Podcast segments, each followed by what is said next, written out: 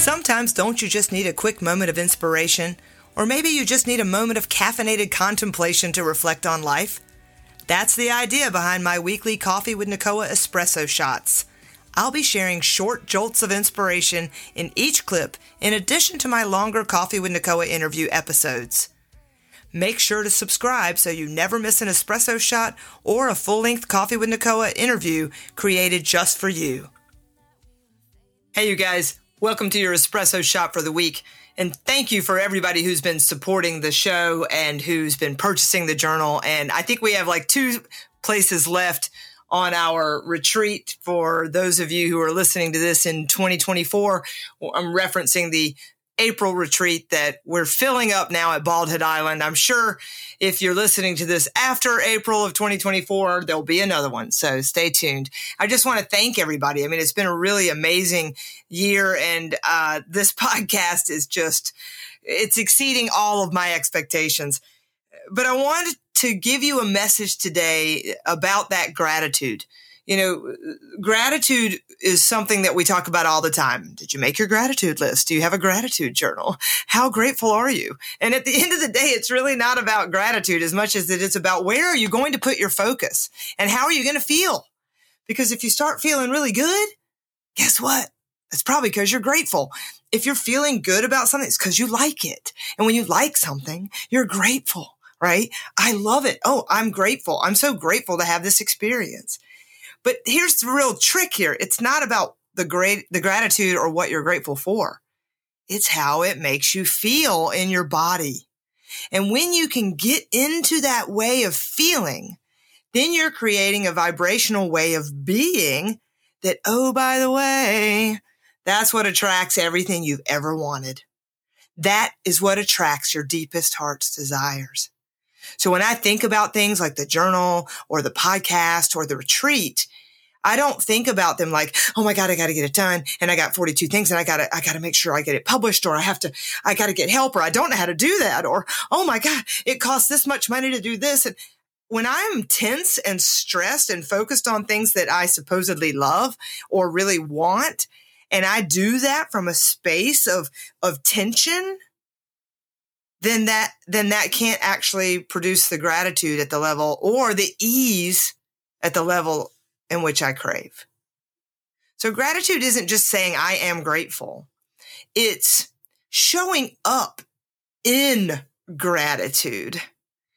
And so let's really dig deep on that because that means you have to slow down. you got to slow it down. You have to find joy. We talked about that recently in every step of the journey. It means you have to sit in the anticipation of the outcome with great excitement, anticipation, love, fun. Making the list enables the outcome, right? Driving to work enables the paycheck, which enables the mortgage payment, which enables the house, which enables the, the roof over your head, which enables the warmth in the winter and enables the dinners with family and enables a good night's sleep.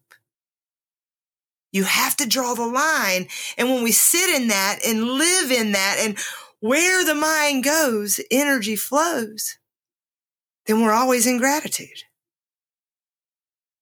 We're always in gratitude. That allows the magic to happen, right?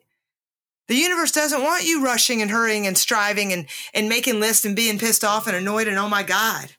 The universe wants you to relax.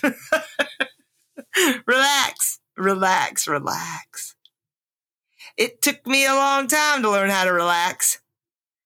I can remember once getting feedback. I went into a meeting and I was being my energetic, assertive, I'm an executive self. And I guess I wasn't quite the executive at this point, but someone said to me afterwards, you know, you may not realize it, but when you come into a room, the energy that you put forth can sometimes throw itself across the table. And although it is authentic and beautiful and important and all you, I want you to begin to recognize how your energy is impacting the people around you. So what I was blind to when in my early part of my career was that I was having this impact and my joy filled energy was not relaxed. It was more of a, it was more of a, not only am I in joy and excited to be here, but I'm trying to make sure I get it right. So I was constantly, how are you today? What's going on with you? Oh, th- do you need anything? You know, what did I show you this? Let's talk about that. Like I, I could not really be that charismatic, grounded leader that I ultimately learned how to be. I mean, I'm much more of that even outside of that corporate career over the past 15 years.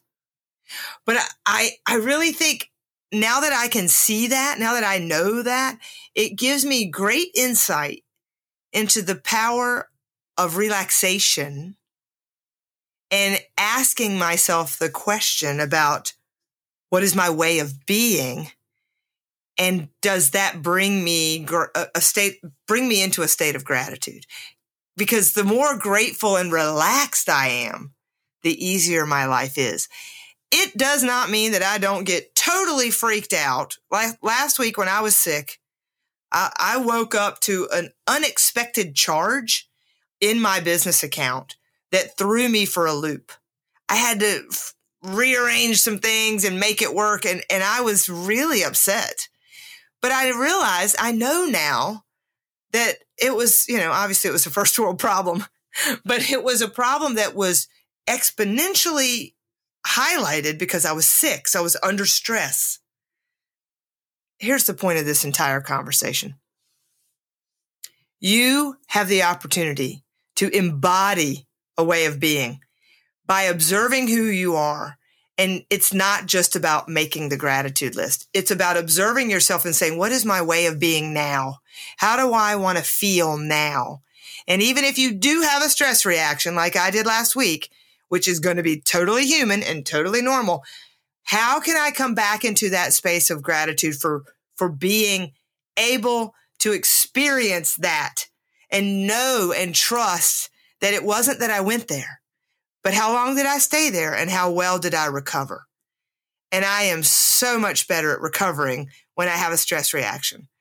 And I am so grateful because when I spend most of my time in a state of gratitude, it is in those moments of stress. They're very short lived, very short lived. And I know how to get back to that way of being. So what is your way of being? And how can you move from this space into gratitude with every step of the way. Happy designing! Make sure to subscribe so you never miss an espresso shot or a full length Coffee with Nicoa interview created just for you.